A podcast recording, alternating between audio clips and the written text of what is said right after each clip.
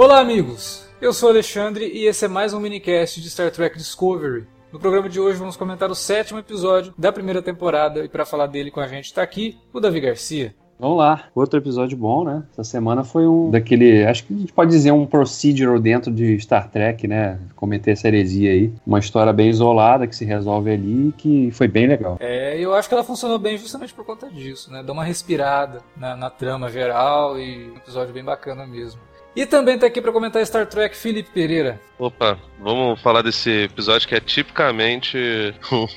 Cara, me lembrou muito os bons momentos de TNG, de, de da série clássica, de Voyager e de Deep Space Nine, cara. Vamos Exatamente. lá. Exatamente. Vamos falar de Star Trek Discovery logo depois da vinhetinha. Não sai daí.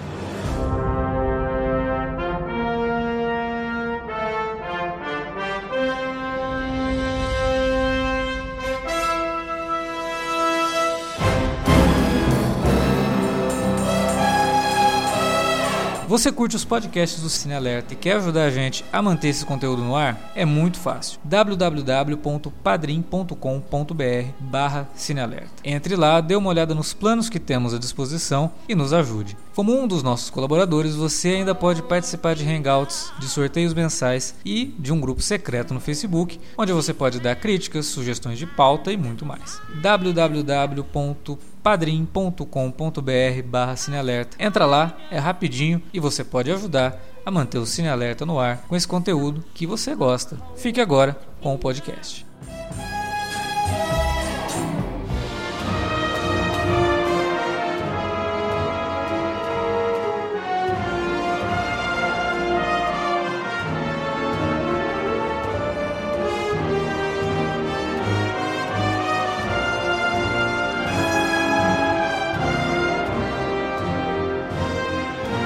É, eu, eu, digo o seguinte, cara. Se algum fã de Star Trek que ouve a gente aqui, tava assistindo a série meio torcendo o nariz, e até o episódio passado tava dizendo que Star Trek Discovery não tinha nada de Star Trek, se terminou de assistir o sétimo episódio falando isso ainda, pode parar de assistir a série, porque realmente é má vontade mesmo. Né?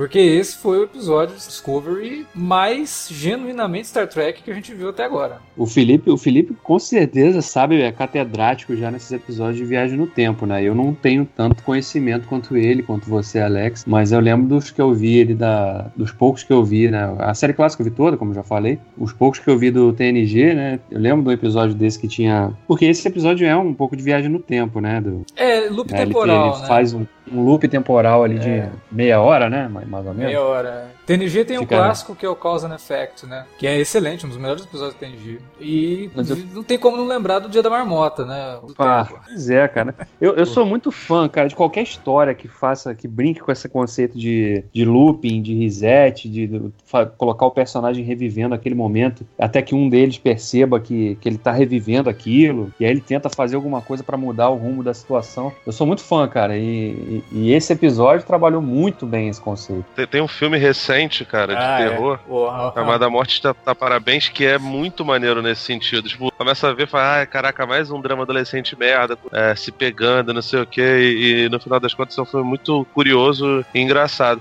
Eu acho doido desse episódio é que ele, ele já começa o, o episódio assim, quando você tem noção de que tem um. A, ação começa de fato, fora, obviamente, a narração do diário de bordo da, da, da Michael, sabe? Já começa o pega pra capar.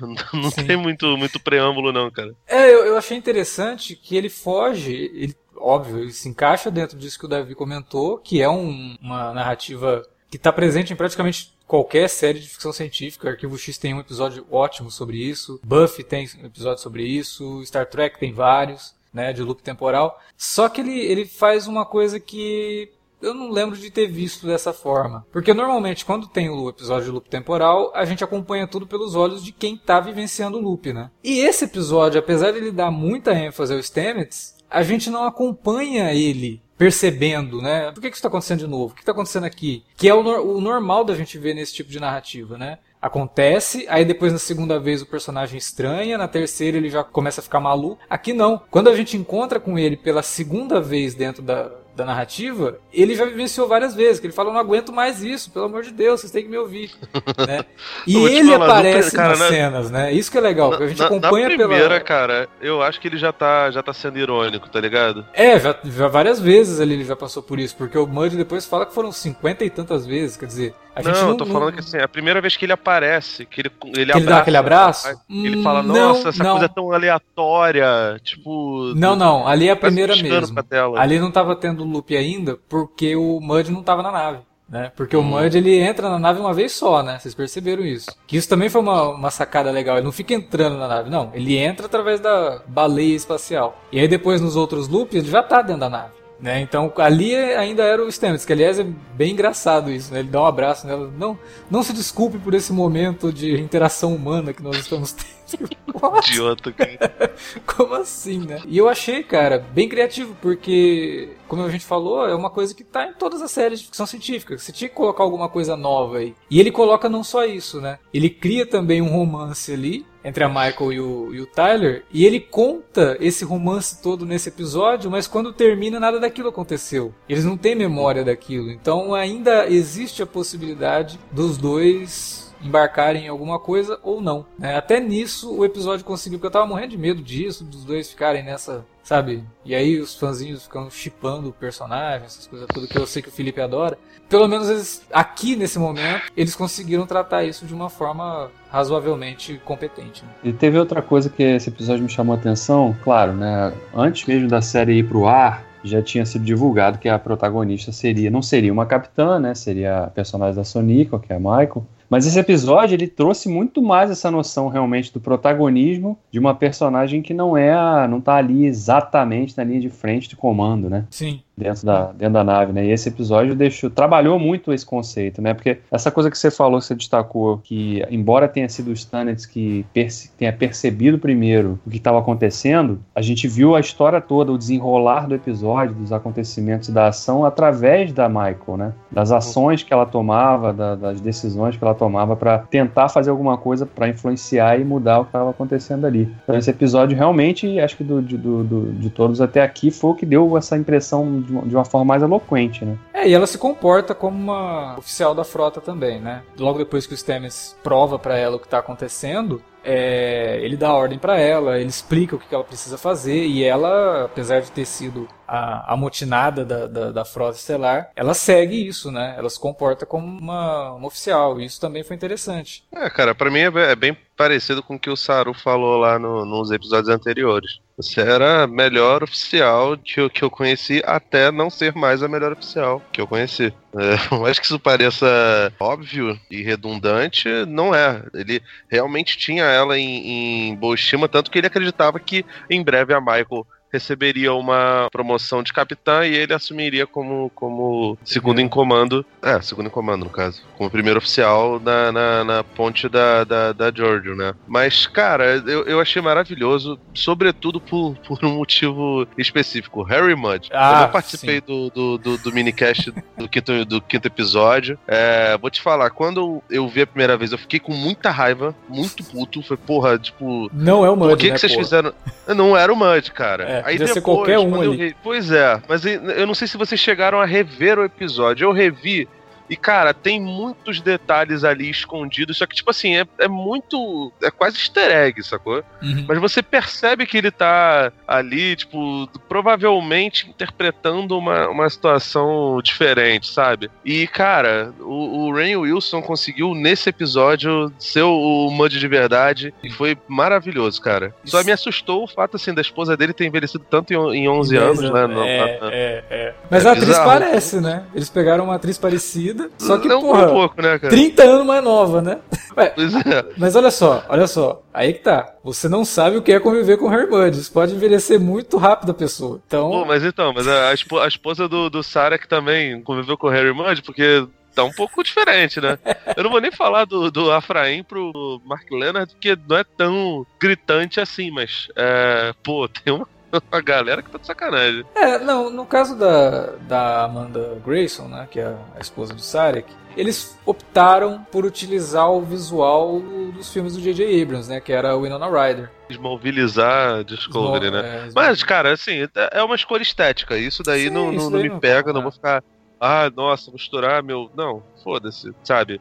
É, o, o Mudge tá maravilhoso, cara. Ele tá irônico, tá engraçado. O Ray Wilson tá solto, sei lá. Parece que antes ele tava meio na, na coleira, agora ele tá super tranquilo. Conseguiu fazer o, o, papel dele de maneira muito engraçada. Ele é maravilhoso é, fazendo aquilo dali. Eu gostei pra caralho, cara. Gostei pra caralho. É. É, gostei do, do, lance do looping tempo, temporal. E tô louco pra que eles repitam a dose, cara. Que eles brinquem com essas coisas. Porque grande parte dos ótimos episódios, a maior parte dos melhores episódios de, de da nova geração, Deep Space Nine, não tanto é, toys, mas de, dessas aí são os episódios que, primeiro, se dedicam a mostrar tramas é, de, de, personagens secundários. E essa mostra uma, um trio ótimo, tanto a Styler lá, que pode, pode ou não ser um Klingon, quanto da, da, da Michael, quanto dos Stamets. E, cara, finalmente, né, velho? Estão começando a, a explorar. Tudo bem que estão explorando os personagens que eles mesmos exploraram antes. Eu tô sentindo falta deles explorarem todos aqueles outros personagens que têm um visual tão maneiro ali na ponte de comando e até agora não, for, não foram coisados. Mas, assim, o tracker que reclamar disso tá reclamando errado porque em, na série clássica era só McCoy, o Spock, Kirk quando muito Scott. Que a Nishani Nichols só foi ter papel mais importante mais pra frente. O Chekhov teve um pouquinho mais de importância lá na, na, na, segunda temporada, quando, entre aspas, substituiu o Sulo. Mas mesmo o Sulo, cara, ele era super jogado. A Uhura também era muito jogada, infelizmente. Na verdade, assim, a tripulação clássica, os personagens da tripulação clássica só ganharam um real destaque nos filmes, né, cara? De pois serem é, realmente personagens e estarem envolvidos com tudo ao mesmo tempo ali. Porque você tinha nos episódios da série clássica, ah, o Scott estava envolvido em alguma coisa, numa missão e tal, e mostrava ele ali. Mas você não tinha o Scott fazendo uma coisa, o Sulo fazendo outra, o Chekhov fazendo outra, o McCoy fazendo outra, tudo ao mesmo tempo num episódio só. Né? Então, Era sempre um, um ou outro, né? É. O, o, Scott, eu acho que ainda tinha um pouco, porque. Não sei se vocês lembram o episódio dos Pingos, que é um episódio Sim, clássico. Porra, episódio... Nossa, ele entra cara, na melhor porrada. participação ele fala... do Scott pra mim na. na... na série original dos Pingos, cara. Ele é Os caras tão. Ah, o que que é o merda, não sei o que tal. Ah, mas a Enterprise, ela tá velha. Porra, aí não. Tira um de mim. tipo, é, essas coisas você via com o Scott, mas de fato, o resto, o Tchekov mesmo tá naquela sequência, ele tá lá. Podia ser qualquer um, podia ser você, Alex. É, exatamente. Não, e a própria ideia da Trindade, McCoy, Spock Kirk, ela vai sendo desenvolvida bem lentamente na série, né? No começo não era tão assim, aí vai tendo essa, essa coisa do trio, só que realmente as temporadas subsequentes e nos filmes é que o negócio fica mesmo preso nos três. Mas no geral era Kirk, né, cara? Era o Kirk ali, o Spock, tava junto, o McCoy como médico da, da, da equipe, às vezes não aparecia também. É, não era como já na TNG que os personagens tinham né, mais relevância desde o começo. Assim, você já tinha a introdução do, do Worf, e o Worf tem um arco gigantesco de personagem durante todas as temporadas, tem episódios específicos dele, né? Quer dizer, é, vai evoluindo a narrativa de, de, série de TV, né? E como eu já tinha falado anteriormente, Discovery está situada num momento era de ouro da TV, né? Com grandes séries e tudo mais. E ela já evoluiu bastante nesse sentido aí. Eu gostei desse episódio, até falei no começo. É, sei lá, cara, não é que eu não esteja gostando da trama principal da série. Eu acho a trama principal até legal. Mas, no fundo, no fundo, a gente gosta de episódio assim, sabe? De um episódio autocontido, que você consegue assistir fora do, do tempo em que a série se passa, sabe? O episódio que você, daqui um ano, ah, vou rever uns episódios de Discovery. Você pode assistir esse sem precisar se preparar para outros episódios. Não, é legal. Uma aventura divertida, tem tem, momentos de humor muito pontuais, muito bons, e tem esse desenvolvimento de personagens. O Stamets está excelente, eu acho que eu, uma das melhores participações dele até agora. O ator, né, o Anthony Rapp, é um dos melhores atores da série, isso daí já não, não dá para ter dúvida. E ele é maravilhoso, né, cara? Nossa, muito bom, cara. E é o que eu falei, tipo, o episódio não é centrado nele, mas todo momento que ele aparece é importante. E ele tem um momento com a, com a Michael, cara, que poderia soar muito é, brega. brega Sabe, poderia ser muito brega a dança dele com a Michael, mas ficou Sim. muito bonito aquilo, cara. Ficou muito bom. Eu adorei, cara. Achei sensacional. E é porque ele tá contando um negócio dele, sabe? E você acaba descobrindo um lado desse personagem que a gente não tinha. Né? Desde o começo ele é o cara é, seco, frio e não sei o que. Depois do, do, do, lance do tardígrado lá, ele acaba assumindo essa personalidade aí mais colorida. E que até a gente tinha discutido semana passada, ah, será que ele não é o, o Stamets do universo espelho? Sei lá, agora eu já não sei mais. Porque eles dão uma explicação uhum. do porquê que ele tá desse jeito, né? Eles falam lá que por conta do tardígrado ter o lance de ser um ser multidimensional, acabou liberando algumas coisas que estavam ocultas na, na personalidade dele. Pode ser uma, uma explicação aí porque ele tá agindo dessa forma. Você tava falando do humor nesse episódio, né, cara? Eles tiveram umas. Eles foram muito felizes em algumas, em algumas pequenas frases, assim, né? Bem, bem, bem pontuadas, né? No, no tom de humor, né? Tem uma que o. Um dos momentos lá dos embates do Lorca com, com o Mud, que ele fala lá, ele é o Capitão Mud, né? Uhum. Aí ele. Aí o Lorca vira para ele e fala, You're mad, ele, I'm Mud. né? Foi um, um joguinho de palavras bobo, cara, mas porra, que, é, faz toda a diferença, ah, né? No, você adorou, né, cara? Porque, pelo amor de Deus, né? um trocadilho. Sim, é... Tem, tem, foi, tem um trocadilho, você já fica oriçado. Foi com a Michael essa cena, não foi com o Lorca. Foi com o Lorca, não? Não, foi, foi a Michael. A Michael que fala. Ele só prestou atenção no, no, no, trocadilho, tu acha que ele prestou atenção no, no, no episódio? Aliás, primeira vez que o Muddy aparece, que diabo é aquele uniforme que ele tá usando, cara? Aquele capacete com antena, que porra é aquela? É Os caras falaram né, cara? que no After Track eles falaram que foi uma, uma pequena homenagem aquele personagem que se disfarça de outra raça na, na TOS, lembra? Que ele fica na nave, era um personagem meio azulado, e tinha umas anteninhas daquela cor Não, ali. É, a raça é andoriano. É. Era, se inspiraram mais ou menos no visual daquele personagem para fazer aquela roupa ali é, toda realmente eu até pensei que eles fossem falar alguma coisa do Mud ter roubado né uma nave andoriana alguma coisa do tipo mas o uniforme é muito bizarro porque a gente nunca vê uniforme assim em Star Trek né é muito difícil você ver capacete e tal, porque eles convivem numa situação de que a tecnologia raramente a pessoa sai da nave no espaço utilizando uniforme. E eu achei, achei muito inusitado ele, ele ser introduzido com aquele, aquela roupa lá, aquele capacete. Aliás, falando, você falou, Felipe, da, da mulher do Mud, né? Quando ela aparece com o pai dela, cara, é o, é o mais próximo que a gente vai ter de um figurino de Star Trek Original Series hoje, né? Tu achou, cara, que ele é muito, muito escroto, né, cara?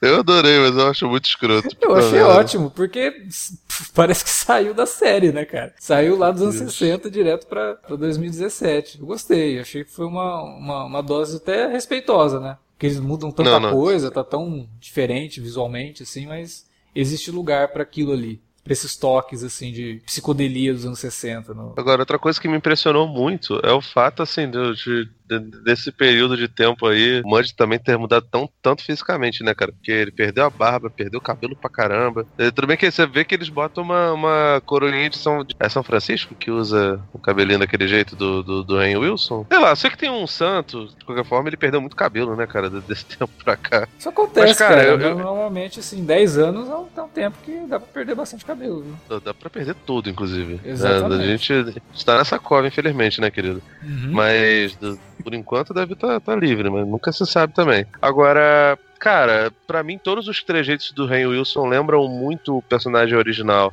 Até revi os episódios da, de, de TOS pra poder, poder ver se tinha, tinha semelhanças e tem pra caramba, cara. É bastante parecido. É, a diferença é que ele investiu em outro tipo de humor, né? Uma coisa mais irônica, aquela parada dele. Né? irônica e sádica pra caralho também, né? Porque, porra, ele, ele mata os caras de formas inimagináveis. Mas assim, também eu imagino que ele devia estar bastante entediado de ter que ficar revivendo aquilo, então ele devia ficar fazendo aquela gra aquelas gracinhas para se divertir mesmo, porque, porra, mas aí, caraca, você jogar o capitão no meio do, do espaço sideral, depois dar um tiro que desintegra ele, que, que faz lembrar muito os efeitos lá que todo mundo ficou reclamando, que, ah, não desintegra o corpo dos bonequinhos quando atira, que nem era na série original. É, e, e, depois chegar lá e, e, e ameaçar o Saru, falar, ó, oh, isso aqui vai te matar, vai deixar você fudido. Isso é, isso é muito legal. É, mas no, cara, no caso com o capitão é uma coisa meio pessoal, né? Ele já tava puto com o capitão. Sim, então... sim, sim, tava, tava putão.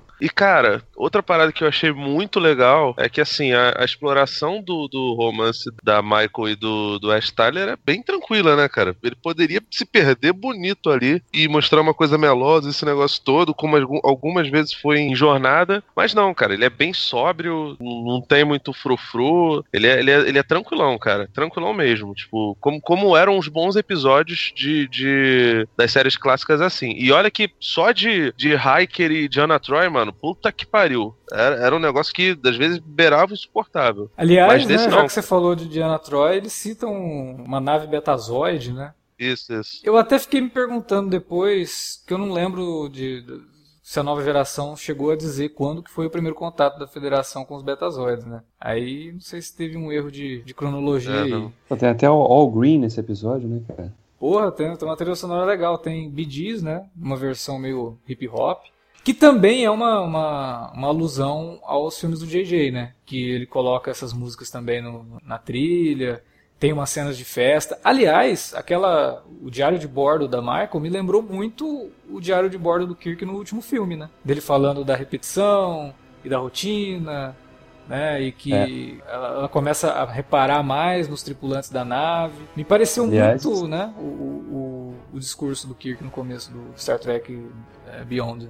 É, e acho que além dessa semelhança, tem outra coisa que essa abertura indica que ocorreu uma passagem de tempo razoável ali, né? Sim. Do episódio sim. passado para esse, né? É, até porque, porque, por conta do Mud mesmo, né? A gente já percebe isso. Porque, isso. pô, saiu lá da nave Klingon, teve que fazer uhum. uma porrada de coisa para chegar onde ele tá ali. Então, realmente deve ter passado, tipo, sei lá, um mês. Aliás, dá para especular, né? Como é que ele saiu da nave Klingon, né? Ah, Os Klingons liberaram, deram aquele disfarce para ele, a tecnologia ali para ele, né, poder tentar usufruir, roubar a tecnologia da Discovery. Porque, né, não ia simplesmente fugir, né? É, por falar nisso da tecnologia da Discovery, e agora ele sabe, né? E é o Mud, né? Tipo, você não vai confiar que só porque a Estela chegou lá e vamos, vamos embora, não sei o que, ele vai deixar isso sim, né? É uma informação que ele tem que ele pode vender. É, até porque se, se vale a especulação mesmo que os Klingons é que facilitaram a saída dele para que ele pudesse agir, roubar, né, de alguma maneira obter uma vantagem para pegar a tecnologia da Discovery para eles, eles não iam simplesmente aceitar que ele, ah, tá, não vou mais fazer isso não, porque agora eu tô casado, né? Vai voltar a aparecer ainda, né? Nessa vai, temporada, vai. né? Vai. Acho que ele tá. São quatro, são quatro episódios? Quatro ou cinco, né? Que ele vai acho aparecer. que são quatro. Tem mais duas aparições dele, pelo que foi divulgado, né? Hum. Mas também não é possível que os caras não vão, sei lá, mudar a senha do Gmail, poder guardar as, as informações, sei lá. Ah, mas sei lá, podia vazar isso, não, né? Ele sabe como funciona questão, não. o negócio. Não, a questão é que os caras já sabem que a tecnologia existe de fato, né? Sim, sim. Porque podia ser só uma especulação ali, né? Agora eles realmente sabem que existe uma coisa diferente naquela nave ali, né? Ela é, pode ser um diferencial. Sabem, inclusive, o que é que precisa para fazer funcionar, né? Que seria o Stamets. Exatamente. Eu tinha falado ali do, do, do comentário da, da Michael, né, do, do, diário de bordo dela, que acaba soando como algo temático, né, dentro do, da, da, trama do episódio, porque quando você começa falando de rotina e de como que as coisas parecem estar sempre se repetindo, aí você joga lá para um episódio é, focado em loop temporal, né. Achei legal isso. É meio óbvio, mas funcionou bem dentro da, da narrativa. Lembrei, o Alex, é, é, ele. O, desculpa aí, cara. Ele fala do que ele roubou um banco betazoide. Só não conta como, né, que ele fez isso. Né? Mas a gente sabe como é que foi, né? Foi chamando o Michael Scott. como é que você rouba um banco de uma raça que consegue é, captar é, por empatia né, o, as, as intenções das pessoas, mas beleza. É, né? Eu só queria jogar mais um temperinho nessa coisa do, do Tyler aí, porque eu ainda tô. Esse personagem. Cara, tu tá grilado, cara?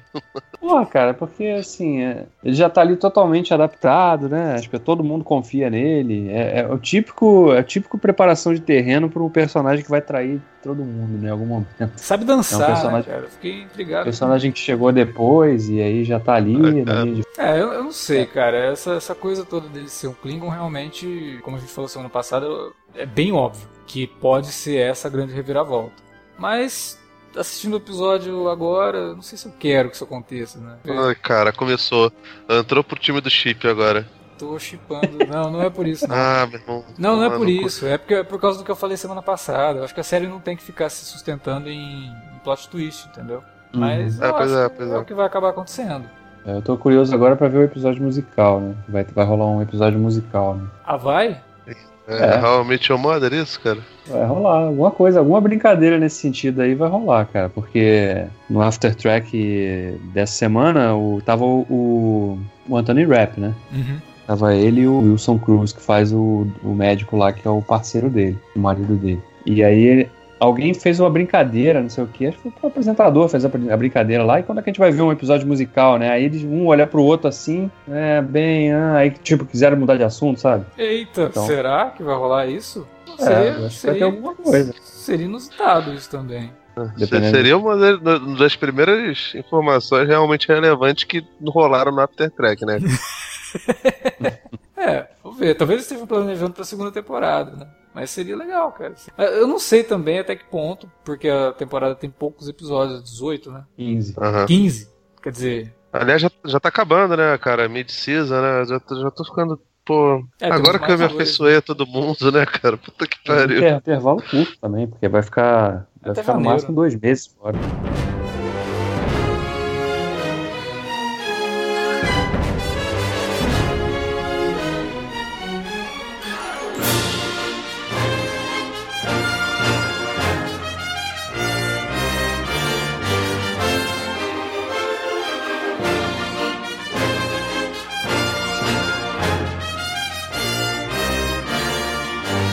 Bom, então era isso que tínhamos para discutir sobre Star Trek Discovery nessa semana. Episódio bem legal, bem bacana, e a gente quer saber de você, né? Que nos ouviu aí, se você gostou também desse sétimo episódio da primeira temporada. Fala pra gente aí na área de comentários ou manda um e-mail para alertavermelho@cinealerta.com.br. Não se esqueça, estamos nas redes sociais, facebook.com.br cinealerta ou no arroba cinealerta no Twitter. Utilize as redes para falar com a gente e, claro, para divulgar o nosso conteúdo aí para sua lista de amigos. Uma outra forma que você pode ajudar a gente também, além de divulgar para os seus amigos o nosso podcast, é entrando lá no www.padrim.com.br barra Cinealerta e dando uma olhada nos planos que temos lá disponíveis. Inclusive tem o mais barato de todos que você pode ajudar também, que eu sempre falo isso, não custa repetir. Se todos que ouvissem os podcasts contribuíssem com o menor dos planos, a gente garantia mais programas aqui no Cine Alerta, também uma hospedagem melhor, porque a nossa já está chegando no limite aí, a gente está gravando podcast pra caramba. Só dando um toque para vocês, já sei. Vocês podem fazer igual o Thiago Costa, que é um dos nossos padrinhos e está lá no grupo dos padrinhos do Cine Alerta, que é um grupo secreto, que só os padrinhos podem participar e que você pode falar com a gente, discutir, dar sugestão de pauta e, obviamente, falar com os outros padrinhos também. Beleza? É isso, galera. Semana que vem tem mais minicast de Star Trek Discovery e mais podcasts vindo por aí no Cine Alerta. A gente se vê por aí. Até lá.